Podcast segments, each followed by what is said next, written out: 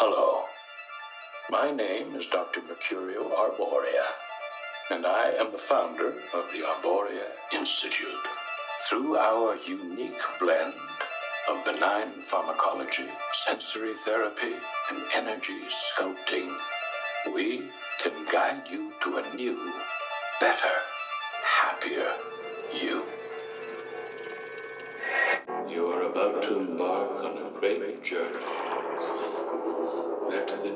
Of.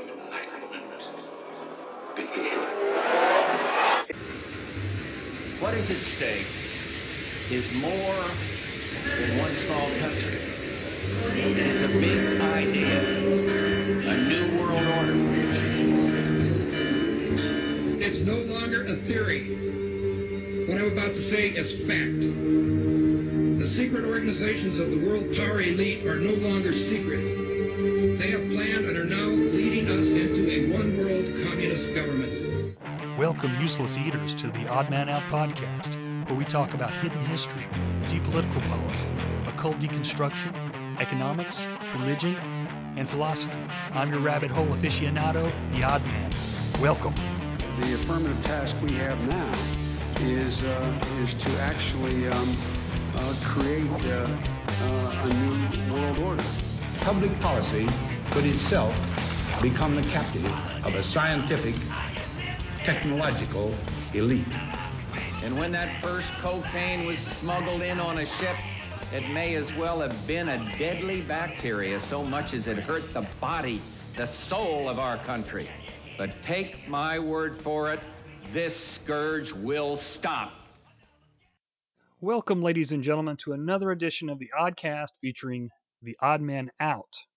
I am very excited to have my guest for tonight, Mr. Charles Savoie, who is an expert writer and researcher on a very little known group called the Pilgrims Society. Now, you may remember that I did a series, two shows on the Pilgrims Society several months ago, and I used some of Charles's work in those episodes. He's got vast amounts of information online on his websites. He's going to explain in detail who were the executives of the Pilgrims Society from their founding until 2014, which is the most previous records to date we have on the Pilgrims. It's very hard to find out any information about them and who is in the organization. But there are two books available. One is, and I actually believe they're both out of print, but one is called The Pilgrims of the United States, A Centennial History, and one is called The Pilgrims of Great Britain, A Centennial History. Now, the Pilgrims of Great Britain was formed the year before the United States branch, and that was in 1902. These organizations were formed out of the Rhodes Round Table groups, and many of the same members of the Society of the Elect who were members of Rhodes Round Table were also Pilgrims members. And so much like the Council on Foreign Relations, which was formed in 1921, the year after the Royal Institute of International Affairs, which is now called Chatham House, the Pilgrims of the United States was formed the year after the Great Britain branch. Now, according to Charles, these guys are at the top of the pyramid of the Rhodes era roundtables, the Inquiry, the Society of the Elect, the Rhodes Scholarships, and the rest. For those of you that don't know any information, I'll just read a quick excerpt from the book, The Pilgrims of the United States, A Centennial History. The Pilgrim Society of the United States was formed in January 1903 after an historic meeting at the Waldorf Astoria in New York the previous year to promote the sentiment of brotherhood among the nations and especially the cultivation of good fellowship between citizens of the United States and the subjects of the British Empire. Throughout the 20th century, the Pilgrims' glittering dinners and banquets formed a focus for those who saw the abiding importance of an alliance of interests across the Atlantic. In the opening years of the 21st century, as the world faces threats and crises that would have been unimaginable to the founders of the society a hundred years before, the special relationship between the USA and the UK endures. The Pilgrims has its own special part to play in that relationship by cultivating mutual interests, understanding, and friendship between the two countries. And without any further ado, we're going to bring on Mr. Charles Savoie. Where to start? Well, first of all, I'm 67. I don't look like it. Uh, I can still do quite a few pull ups, trying to stay in shape. I started researching the Pilgrim Society. Actually, it's Pilgrims Society. However, let's just call it Pilgrim Society because that's easier to say. Uh, back in 1972, yeah, 1972, and I first found out about it through a book by Gary Allen. That name might be familiar to some of you. And uh, he wrote a book called Nixon, the Man Behind the Mask.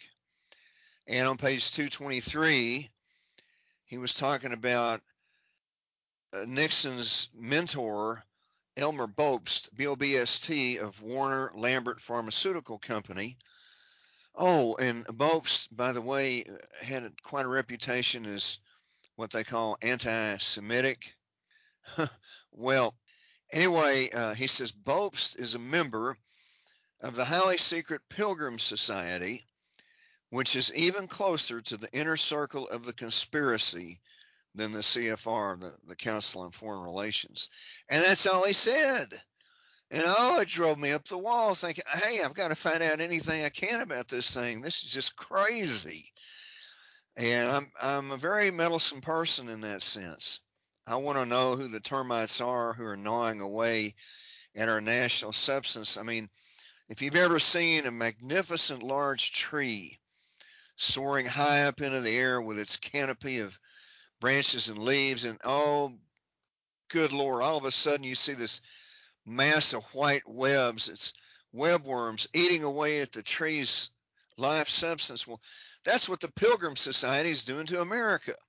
Anyway, so early on, I discovered a way to identify some of these guys, and that was by looking through old volumes of Who's Who in America. And I found uh, dozens of these these guys, and they would say Pilgrim Society, Pilgrims Society, The Pilgrims, New York City, Pilgrims of America, Pilgrims of the United States, uh, in lists of clubs in New York that they belong to, uh, like the, the River Club and the Links Club, other clubs like Rolling Rock Club. There's many, many of these clubs. Well, uh, that was my original way of getting information. I, I, it's very tedious and painstaking. Of course, uh, now there is the um, online searchable resource. But the thing is, only a small minority of them come out in the who's who and admit anything about this. And um, many of them are not listed in the who's who. You don't have to be listed in the who's who if you don't want to be. And they're figuring that somebody says pilgrims, oh, well, what is that? That's just another social club or a historical organization. So, what I want to talk about this time is uh, our opening session.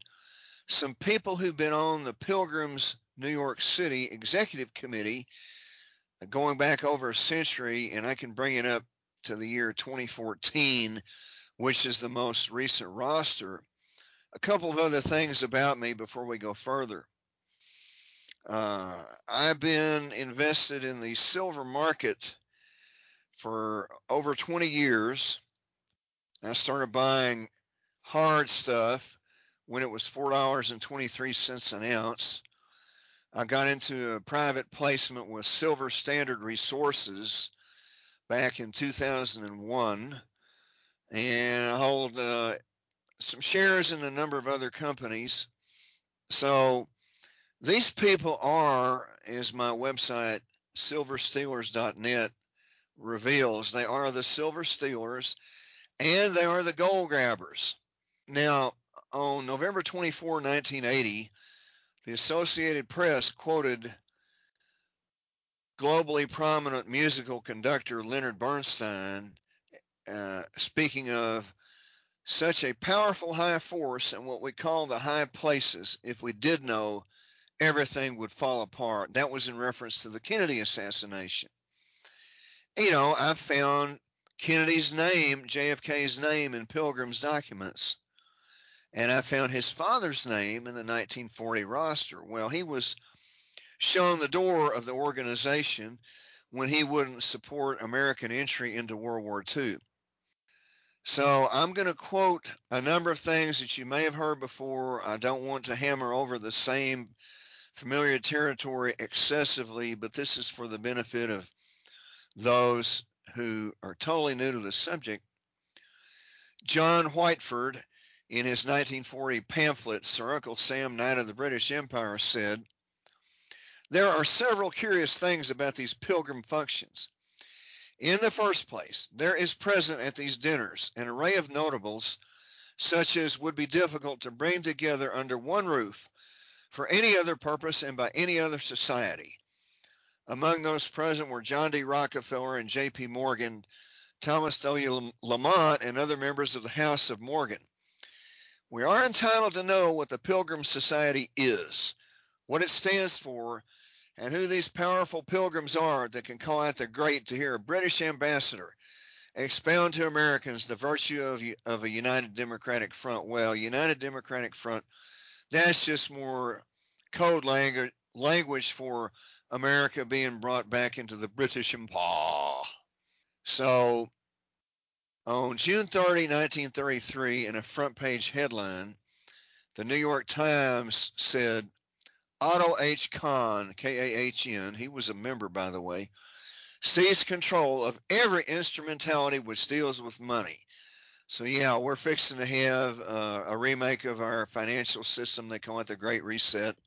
I'm going to get to the executive committee. Just be patient. President Lincoln was aware of monopolistic banking amalgamations and remarked, quote, They have the common man in his prison house.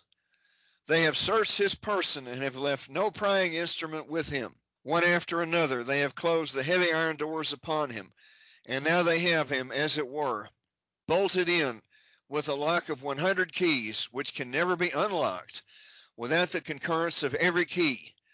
The keys in the hands of a hundred different men, and they scattered to a hundred different places. And they stand musing as to what invention in all the dominion of mind and matter can be produced to make the impossibility of his escape more complete than it is. This secret organization of gold and silver stealers and warmongers has had the country by the throat for over a century. Joel van der Riesen, my associate in the Netherlands, called the Pilgrim Society, quote, the absolute core of the globalist movement, and he said, a truly awful amount of influence has been concentrated within this group. So naturally, I had to come up with my own brief description of them, which is as follows The Pilgrims Society, despite its impossibly low public profile, is nonetheless a slashing grizzly bear in a field of mice. Now, here's some members of their executive committee from the 1907 roster. George Gray Ward placed the first undersea communications cables across the Atlantic Ocean. He was an Episcopalian, like so many of them are. You have to understand now that the Pilgrims Society is sponsored by the British royal family, and they also had the Anglican Church of England, which over here in the colonies calls itself the Episcopal Church. That name change occurred in the 1770s because they wanted to take less heat as crown loyalists. They also changed the name of King's College in New York to Columbia University. Oh, I forgot to, to mention another one of my credentials. Van der Riesen and I are the only two outsiders that they've ever mentioned because we got their attention. And you can find that if you want to Google search the following terms Worcester, like Worcestershire sauce, but Worcester, Savoie, London, Pilgrims 2012. If you search those terms together, it'll bring you to a PDF where they quoted my research where I said the Pilgrims organization is a cluster of intermarried old line rich royals and robber barons who have created the world's financial structure. Okay, back to the 1907 roster. Joseph Choate, C H O A T E, Vanderbilt family attorney of the enormous railroad fortune, director of Equitable Life Assurance Society of the U.S. Now, the Vanderbilts conspired with Rockefeller to help drive Rockefeller's competitors out of the oil business by giving Rockefeller secret rebates so he could undersell them. Okay, another one from 1907 John J. McCook, who was a Union Army officer, was a director of Wells Fargo and Company and other interests. And oh, not coincidentally, the Duke of Westminster from the 2014 roster uh, through his Grosvenor Group owns a half interest in the Wells Fargo Tower in Los Angeles. The Grosvenors are probably one of the three wealthiest real estate groups in history. Oh, and let me see, there was one other thing I wanted to mention. Um, uh, McCook was a Union Army officer. Yeah.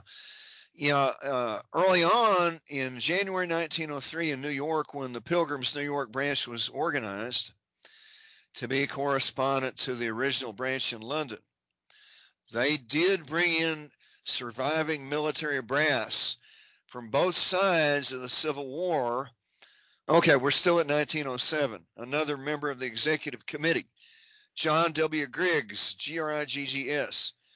He was uh, governor of New Jersey and United States Attorney General, member of the Permanent Court of Arbitration at The Hague, Netherlands, the World Court, and he was a director of Consolidated National Bank of New York. There were other members on the board of directors, of course. He was also president of Marconi Wireless Radio Company, which became RCA Radio Corporation of America. Okay, another one from 1907. R.A.C. Smith, Robert Alexander Conrad Smith, was commissioner of docks and ferries of New York. The shipping business is bigger and more important than people realize, the ocean shipping business and he was a member of the New York Port Authority. He also developed and operated the natural gas and electric lighting system of Havana, Cuba, and all across the island of Cuba, and he developed railroads there. Now, moving on to 1914 Executive Committee, Herbert Livingston Satterlee, S A T T E R L E E. Now, this name Livingston recurs in more pilgrim members than any other single name. The Livingstons, they were the same ones that did the great Louisiana purchase of over 800,000 square miles. Livingston Manor from colonial times. Well, Herbert live and, and they're intermarried with a lot of other dynasties that are very important, like the Delafields. Okay, this Satterlee uh, he married J.P. Morgan Sr.'s oldest daughter. And um, the Livingstons had an enormous colonial land grant fortune, Livingston Manor. And uh, Satterlee was vice president of the National Institute of Social Sciences, which happens to be the Pilgrims Society's eugenics think tank, still in operation to this day, scheming against the common people. Uh, the Livingston genealogy is more dispersed in the Pilgrim Society than that of any other single dynasty, at least in the USA branch. 1914, again, Cornelius Vanderbilt of the fantastically massive Vanderbilt Railroad fortune, rated as history's seventh largest fortune. Uh, we have. Uh, the Vanderbilt's still on the scene today, although they're very quiet. Uh, except for Vanderbilt Cooper. Okay, another one, 1914, Alonzo Barton Hepburn, president of Chase National Bank, president of the Anti Silver Bankers Club in New York, trustee of Rockefeller Foundation. He was on many corporate boards, Southern Cotton Oil Company, blah, blah, blah, on and on. Chairman of the Currency Commission of the American Bankers Association, which lobbied for the Central Bank Act of 1913. The New York Times, December 23, 1908, reported Jacob H. Schiff, Barton Hepburn, and others say the silver agitation cannot be revived. Schiff was a founder of the Pilgrims, New York City. Is one of, uh, I believe, it's 21 original members. Uh, most of them were Episcopalians. Schiff, of course, was Jewish. And we'll have more to say about Schiff and his descendants uh, as we proceed, hopefully, in this series. Uh, guess what? They converted to Episcopal Church to be in favor with the royal family. Wow. and not only that, but there was a member of the Seligman financier dynasty who was removed from the Pilgrim Society because he did something to offend the king. Okay, 1914, Alton B. Parker, Justice of the New York State Supreme Court, Chief Justice, Court of Appeals, New York, nominated by a Democrat Party to run for USA President in 1904. Delegate at large, 1912 Democrat National Convention, President, New York County Lawyers Association, member New York State Bar Association, president American Bar Association for a two-year term, and another one from uh, 1914, Frederick Whitridge of number 59 Wall Street, director of Westchester Electric Railroad, Northern Ohio Rail- Railway, Niagara Falls Power Plant Company, Union Railway Company, etc. Now, in the early days of the Pilgrim Society, the railroad industry had more representation in it than even the banking sector, but they were usually bank directors as well. Now let's move up to 1936. Let me get a sip of water. I'm about to go dry.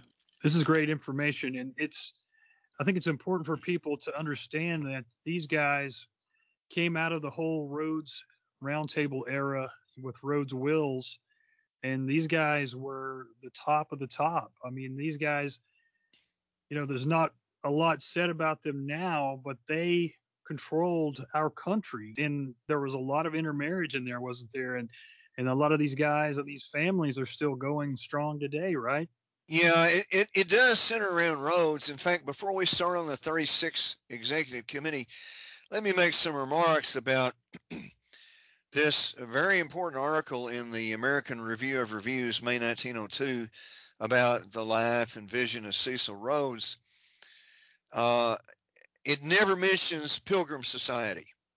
However, there's no other organization that that information matches to but the Pilgrim Society, and that was May 1902. Uh, the article came out.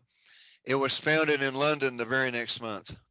So yeah, it it was about Cecil Rhodes, and uh, one of the things that he had as a feature of his plans for his secret society was they're going to entice as many wealthy men as possible to become members. And they say it, he was saying, you know, one of the one of the problems that these wealthy men have that always plagues their conscience is which of their incompetent relatives would they leave their fortunes to?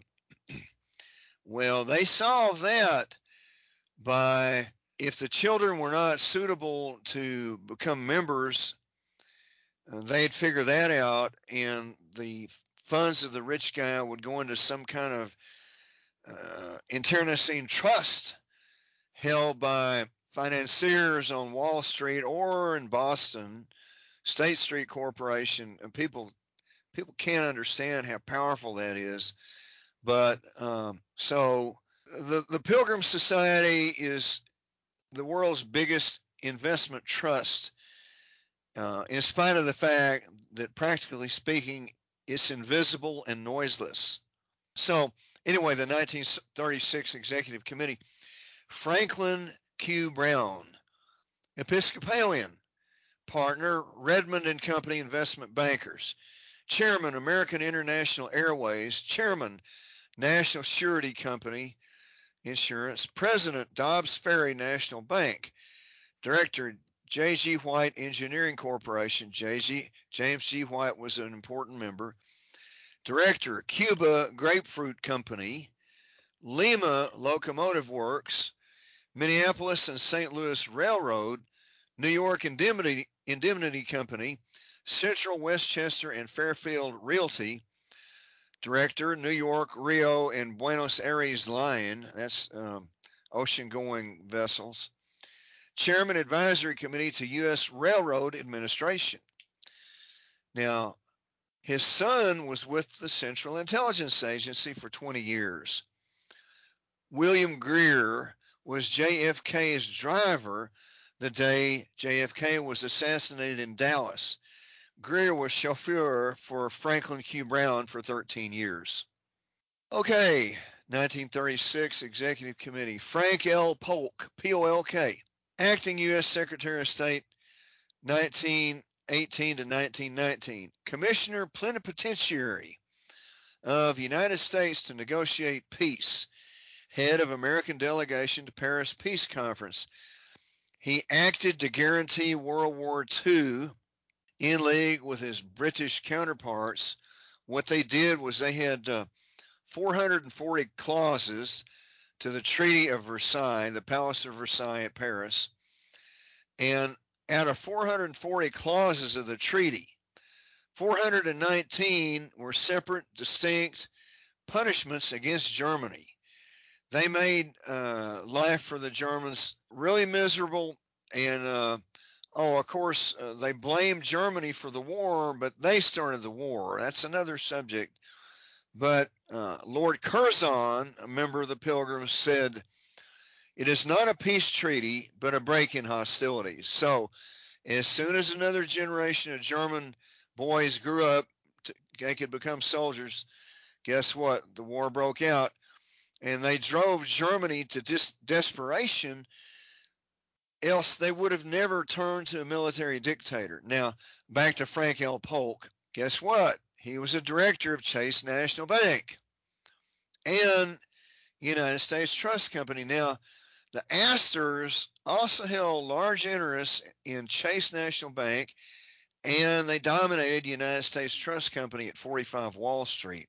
Polk was a director of Bowery Savings Bank uh, Northern Pacific Railway, a very big operation, Commercial Cable Company, the Mackay Companies, the Transatlantic Cable, and uh, Polk was a trustee of the Episcopal Cathedral of St. John the Divine.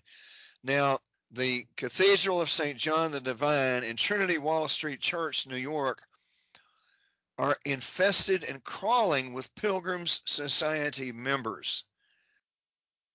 These people are spooks and moral freaks, but they're there. And there's so much money there, they're not even on a list. Polk was a director of, uh, uh, excuse me, a partner in Davis, Polk, and Wardwell. Today, still a very elite Pilgrims Society family dynasty law firm, and it is special counsel to the infamous Pfizer Pharmaceutical and to bullion bank JP Morgan Chase. Everybody raised, well, I say everybody raised, so many people raised about, uh, the Jews this, the Jews that, but what they're doing is they're looking for a scapegoat, and, uh, and there are some Jews in the organization, but it's Episcopalian dominant and Anglican dominant. Okay, Gano Dunn president of J.G. White Engineering Corporation. There's another name we've heard before. Trustee of Greenwich Savings Bank. Now, see, what these guys did and what they still do is they get millions of little people together and they get them to deposit money in, into something, mutual funds, for example, and then they have control over the disposition of these funds.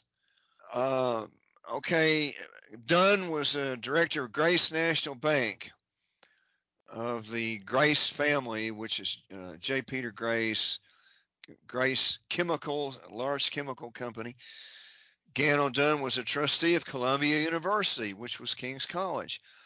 Delegate to International Electric Congress, get delegate to Pan American Scientific Congress, Pan American Commercial Congress, member of the Nitrate Commission, that's explosives, of the United States War Department, chairman of the State Department Special Committee on Submarine Cables, president, American Institute of Electrical Engineers, director, Pan American Society, which helped install central banks in countries south of the border, and director of Argentine American Chamber of Commerce, and a member of the National Academy of Science.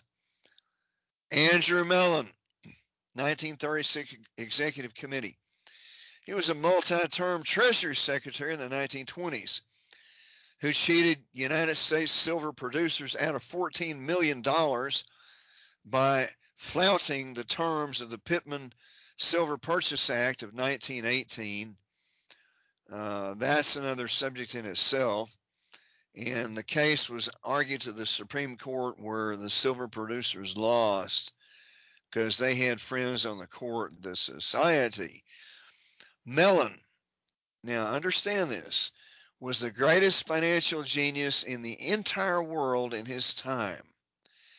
He held off J.P. Morgan and U.S. Steel with Union Sharon Steel, and he held off the Rockefeller Standard Oil with Gulf Oil.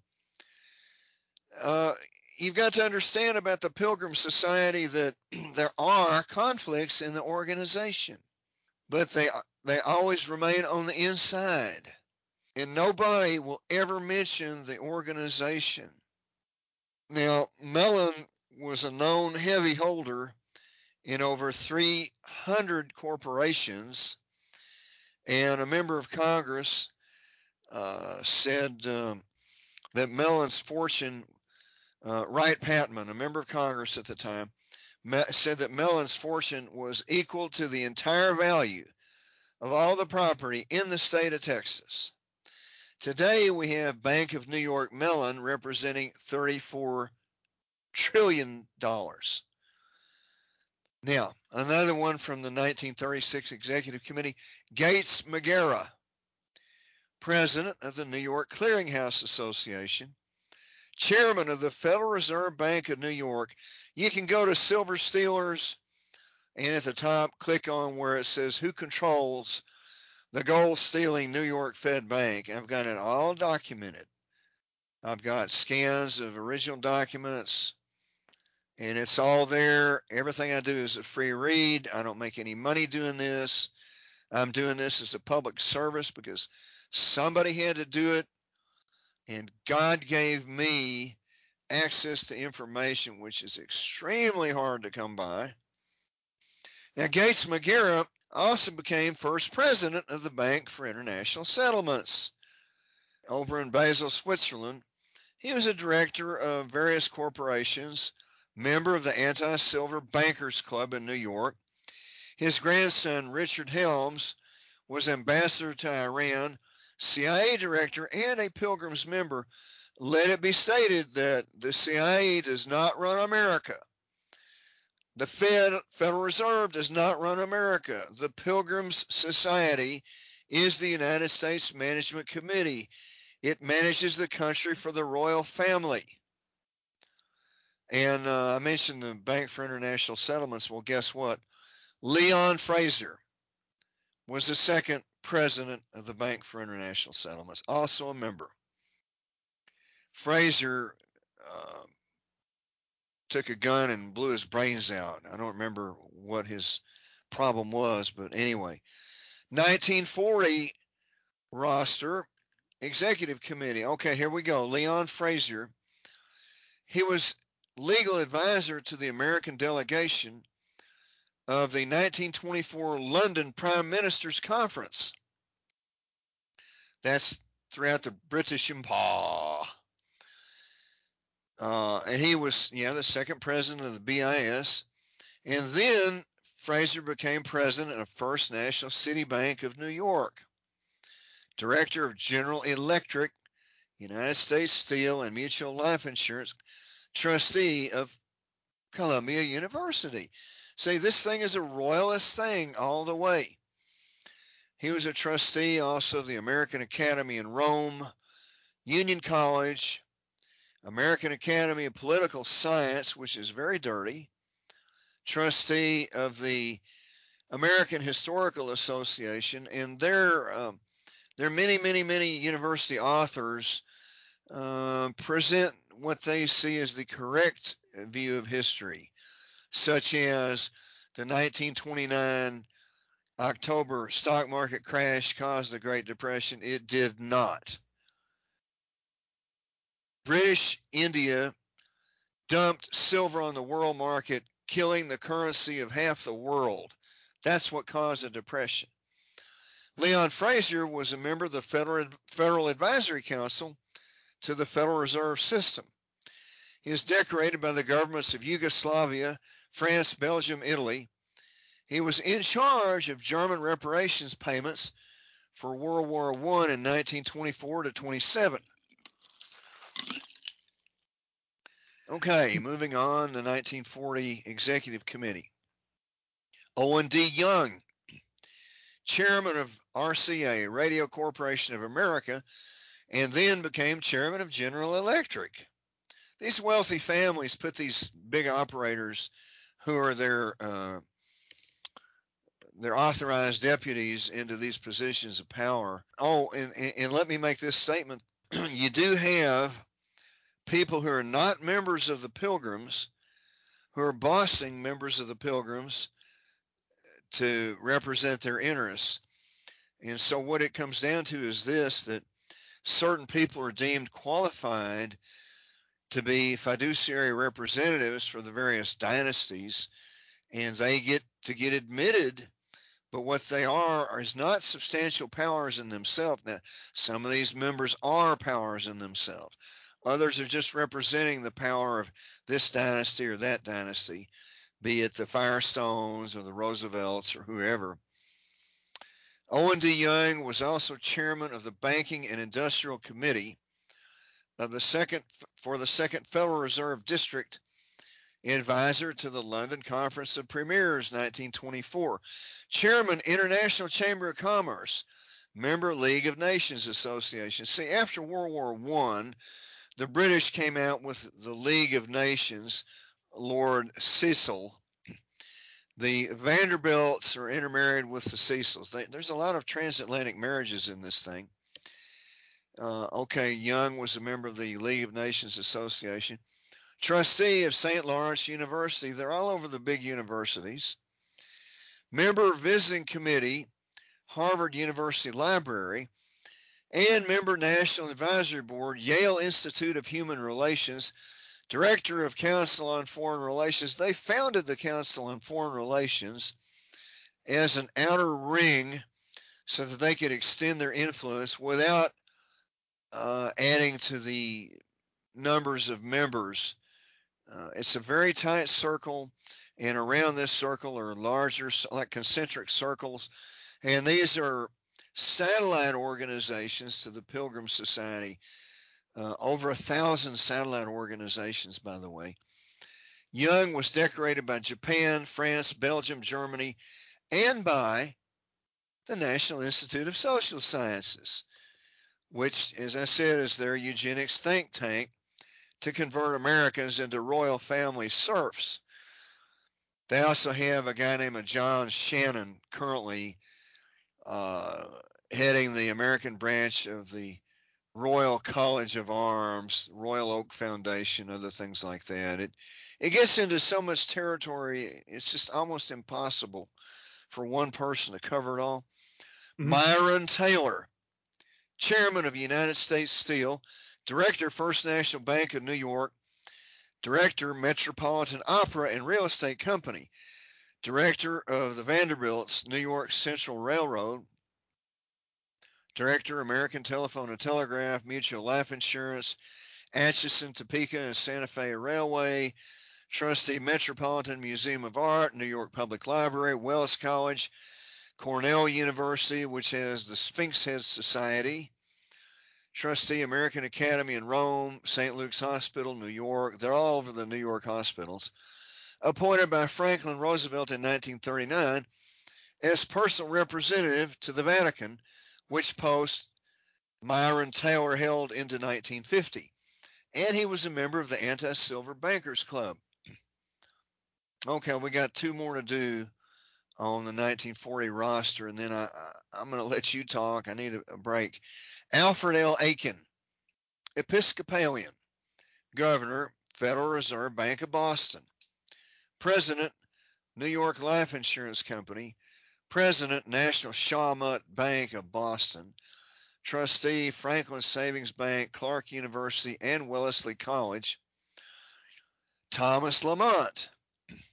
Now, financial historian Ferdinand Lundberg in America's 60 Families, 1937, remarked, quote, an extraordinarily complex and resourceful personality, Thomas W. Lamont, who has been the brains of J.P. Morgan and Company throughout the post-war period, that is after World War I, and was a mentor of Woodrow Wilson in Wilson's second administration as well as of President Herbert Hoover. Hoover was a member throughout his fateful single term in the White House.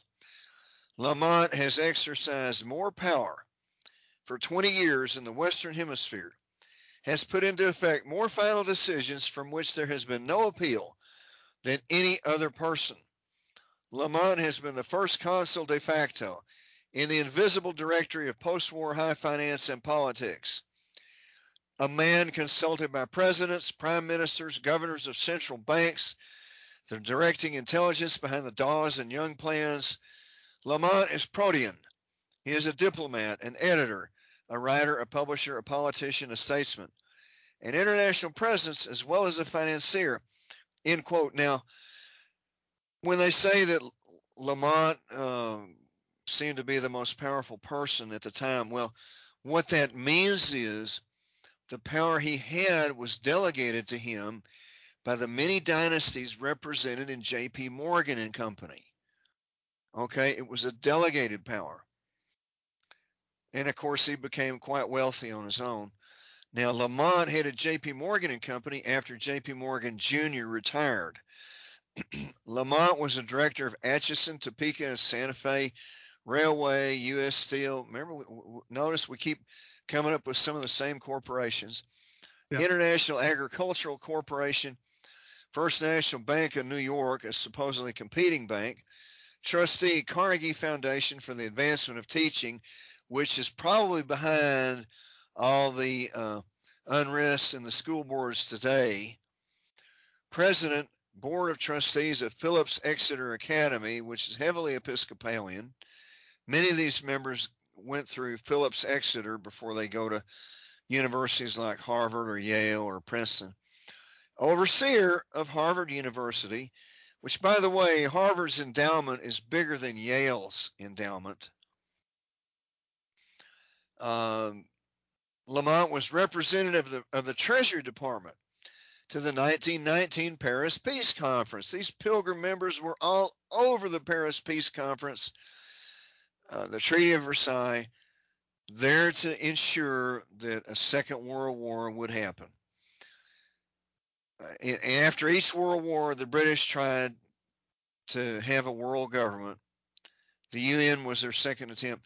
Okay, Lamont was chairman of the American section of the International Consortium for the Assistance of China, which is smelly, chairman of the International Committee of Bankers for adjustment of Mexican debt, and he loaned 100 million to Italian fascist Benito Mussolini in 1927. Now I have one more thing to say, and I'm going to take a break. Yep. Uh, of note, in the 1940 Pilgrims roster is Robert P. Lamont, who was Commerce Secretary in the Hoover administration, and he came from a background in steel and railroads. Patterson acquired Charles E. Saltzman, S A L T Z M A N, as his son in law and also acquired Chauncey Belknap as a son in law. Both became Pilgrims Society members. Saltzman's father was an army general in the Philippines, and Saltzman, who was a Rhodes Scholar, became a Goldman Sachs partner and was decorated by seven countries and on various corporate boards, including uh, one of the pharma companies. Chauncey Belknap of One Wall Street was a Wall Street attorney in Patterson, Belknap, Webb, and Tyler, a top Pilgrims Society law firm, still very active in pharma and the high finance sectors. Belknap was president of New York State Bar Association and a trustee of Princeton University. Now, younger members of the society frequently become son in laws to elder members. This pattern of wealth concentration by marriages traces to medievalism and further back into ancient times. Now, let me take a break and you say something.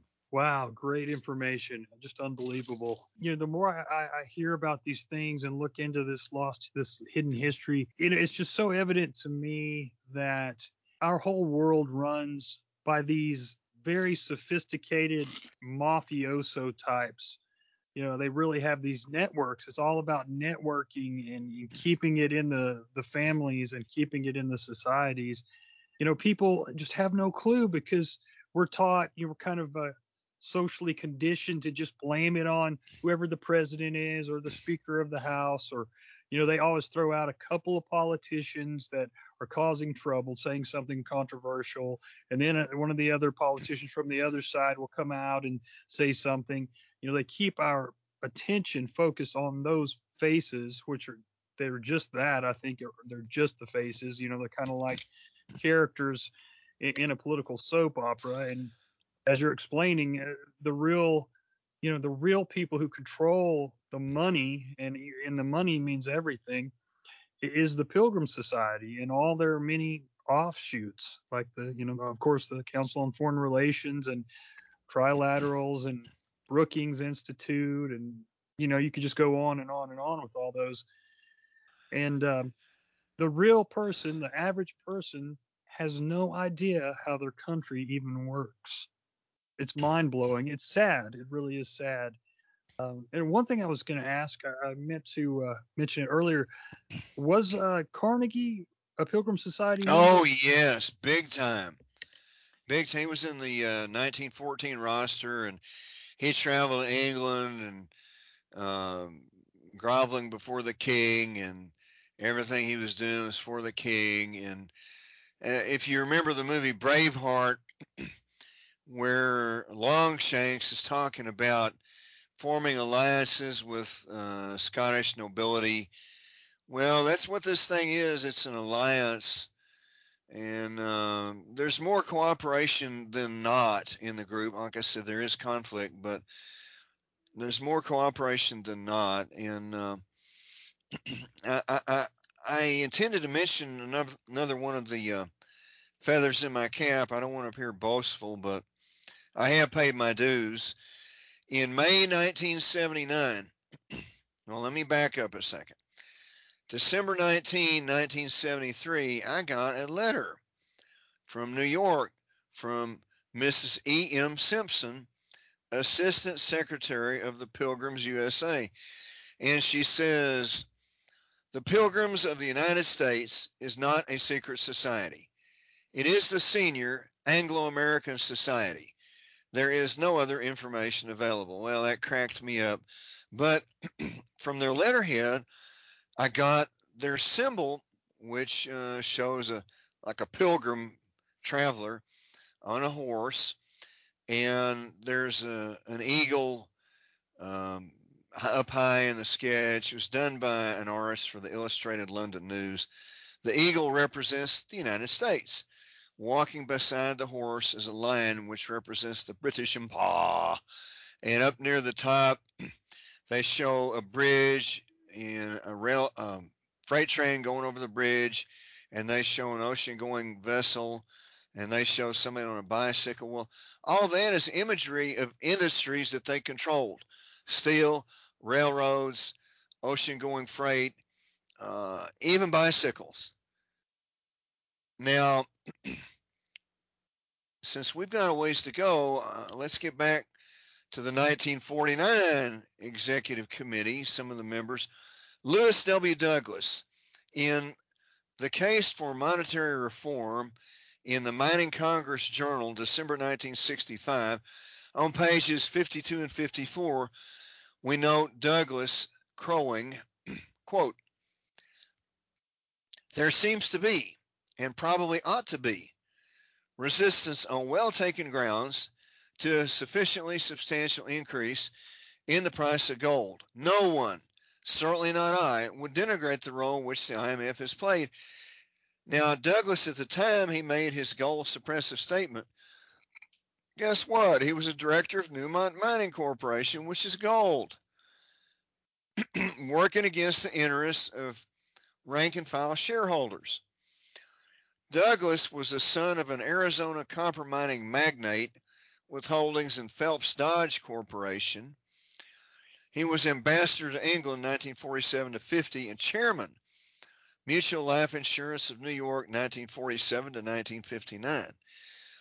Douglas was a director of International Nickel Company of Canada, Inco, Union Corporation of South Africa, another gold miner, Western Bancorporation, Continental Oil, Conoco, General Motors, First America, International Nickel, yeah, we said that, okay. Union Corporation of South Africa, blah, blah, blah, Southern Arizona Bank and Trust, and others, and a director of Council on Foreign Relations. So that's their main subsidiary, 1940 to 64. He was president of the Academy of Political Science. They uh, think tank had to manipulate politics at national and state level. He was with the War Shipping Administration, 1942 to 44. These people were all over the wartime agencies in both wars. And uh, Douglas was a member of the Order of the British Empire, OBE, and he chaired the English speaking Union of the U.S., a Pilgrims Society subsidiary.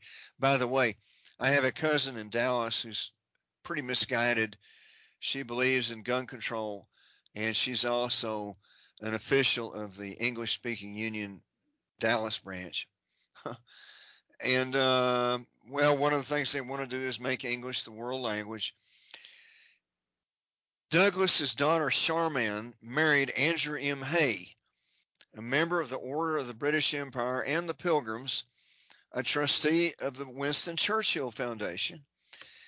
Hay was a liquor magnate, president of British American Chamber of Commerce, and the February 8, 1996 New York Times death notice on Charmaine said she was a lifelong friend of the British royal family. Andrew Hay became a director of LCF Edmund de Rothschild Securities. The Fort Worth, Texas Star Telegram, September 28, 1986, page 6, section D, featured these remarks about Lewis W. Douglas and, of course, did its duty by keeping in the dark the fact of his membership in the Pilgrim Society. Quote, he helped launch the Marshall Plan, North Atlantic Treaty Organization, and the creation of Israel overruling the judgments of Congress, legislators, and even presidents on the most controversial of national policy. From the Roosevelt Supreme Court to Watergate, Douglas understood the internal dynamics of complex things like the New Deal and NATO better than any other American. Charmaine Douglas became a friend of Princess Margaret and was photographed with members of the royal family and the diplomatic corps more often than was her father, who received orders and honors from all the courts of Europe for his work with NATO. He achieved awesome power in Washington and in the courts of the world. End quote. Lewis Douglas was a member of the President's Advisory Committee on Weather Control. Yes. And a Rockefeller Foundation trustee trustee of the General Education Board in Amherst College, Democrat and Episcopalian.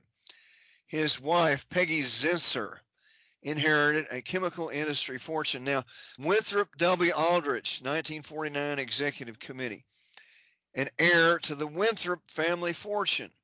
tracing to colonial Massachusetts in the 1600s. you know, land is the basis of all wealth, one way or another. And he was an heir to that of the Aldrich fortune, both tracing back to Massachusetts Bay Colony. They came to the New World as royalist representatives.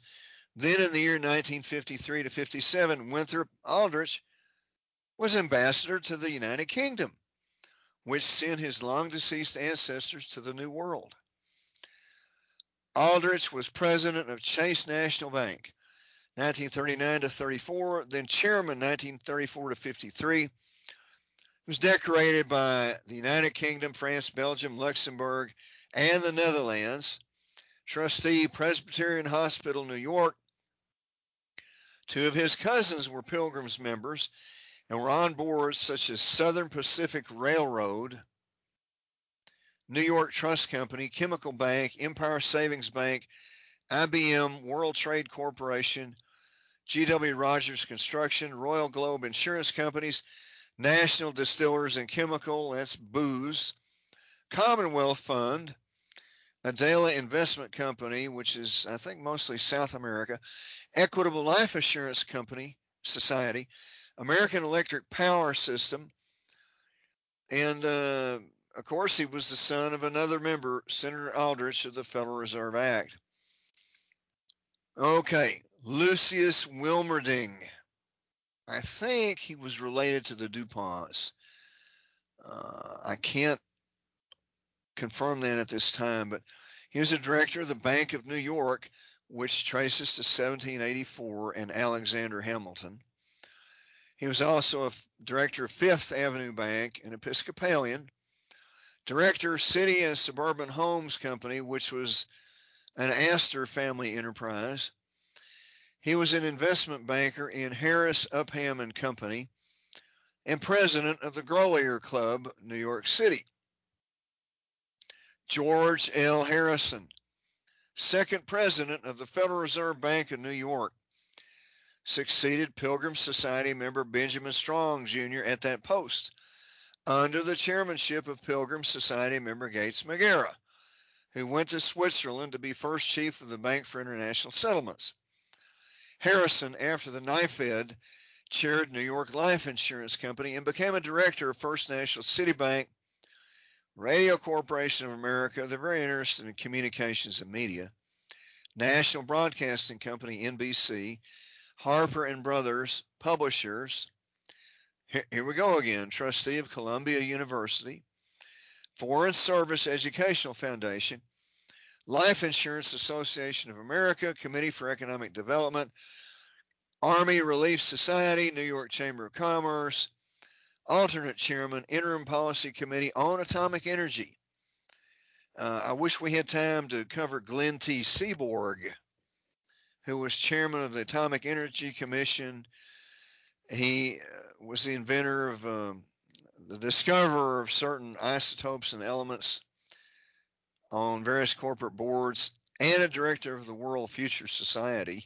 Well, anyway, the Interim Policy Committee on Atomic Energy means the Manhattan Project, which used enormous amounts of Treasury Department silver for making the atomic bomb, member New York State Banking Board, member of the typical Pilgrim Society interlock clubs, including the Links New York and the Metropolitan in D.C., where they have chance to meet with members of Congress, also at the Cosmos Club and the Congressional Country Club. Okay, one more member of the 1949 Executive Committee, Thomas Ignatius Parkinson, president of Equitable Life Assurance Society. See, these big insurance companies, they have people sending premiums from all over the country. And then they get these billions together and they manipulate it. Director, Atlantic Mutual Insurance, Emigrant Industrial Savings Bank, Centennial Insurance, Continental Insurance, Director, Chase National Bank, Pittsburgh Consolidated Coal, Long Island Railroad, Westinghouse Electric. George Westinghouse was a member director of the Borden Company, the so called Milk Trust, American Telephone and Telegraph, and here we go again, trustee, Columbia University, trustee Rockefeller Foundation, and University of Pennsylvania. Parkinson was president of the New York Chamber of Commerce. Now you say something while I rest. Well, so this Columbia University, this is there's so many of them that have been affiliated with it. Is that just symbolic, do you think, or are they doing something in particular at Columbia University? Or is it a way to launder money through there? Or oh well, all the all the big universities are hotbeds of subversion, one way or another. Right. Yeah, definitely that. Yeah, for sure. I know the CFR. You know, it's, it's like nearly every big dean is a member of the Council on Foreign Relations. It seems like. All right, guys, that was part one of the history of the Pilgrim Society with Charles Savoie. And I want to thank Charles once again for coming on. And look for next week to be part two with Charles. And we're just doing a series on the Pilgrim Society and some of the things that he is an expert on. So I'm looking really forward to continuing this series, and I hope that you enjoyed it. Now I want to thank my patrons quickly. Chris, the newest, I am working on that private RSS feed, Chris. Rooster, Robert, Frog Dog Blake, Thaddeus, Kilowatt, Sir Tim of the Tunnels. Thank you for your clever comments on Twitter, Tim. Aaron, David, Jack Allen from Conspiracy or Just a Coincidence, and James. David, I hope you are feeling better, my friend, and thank you for all the kind words.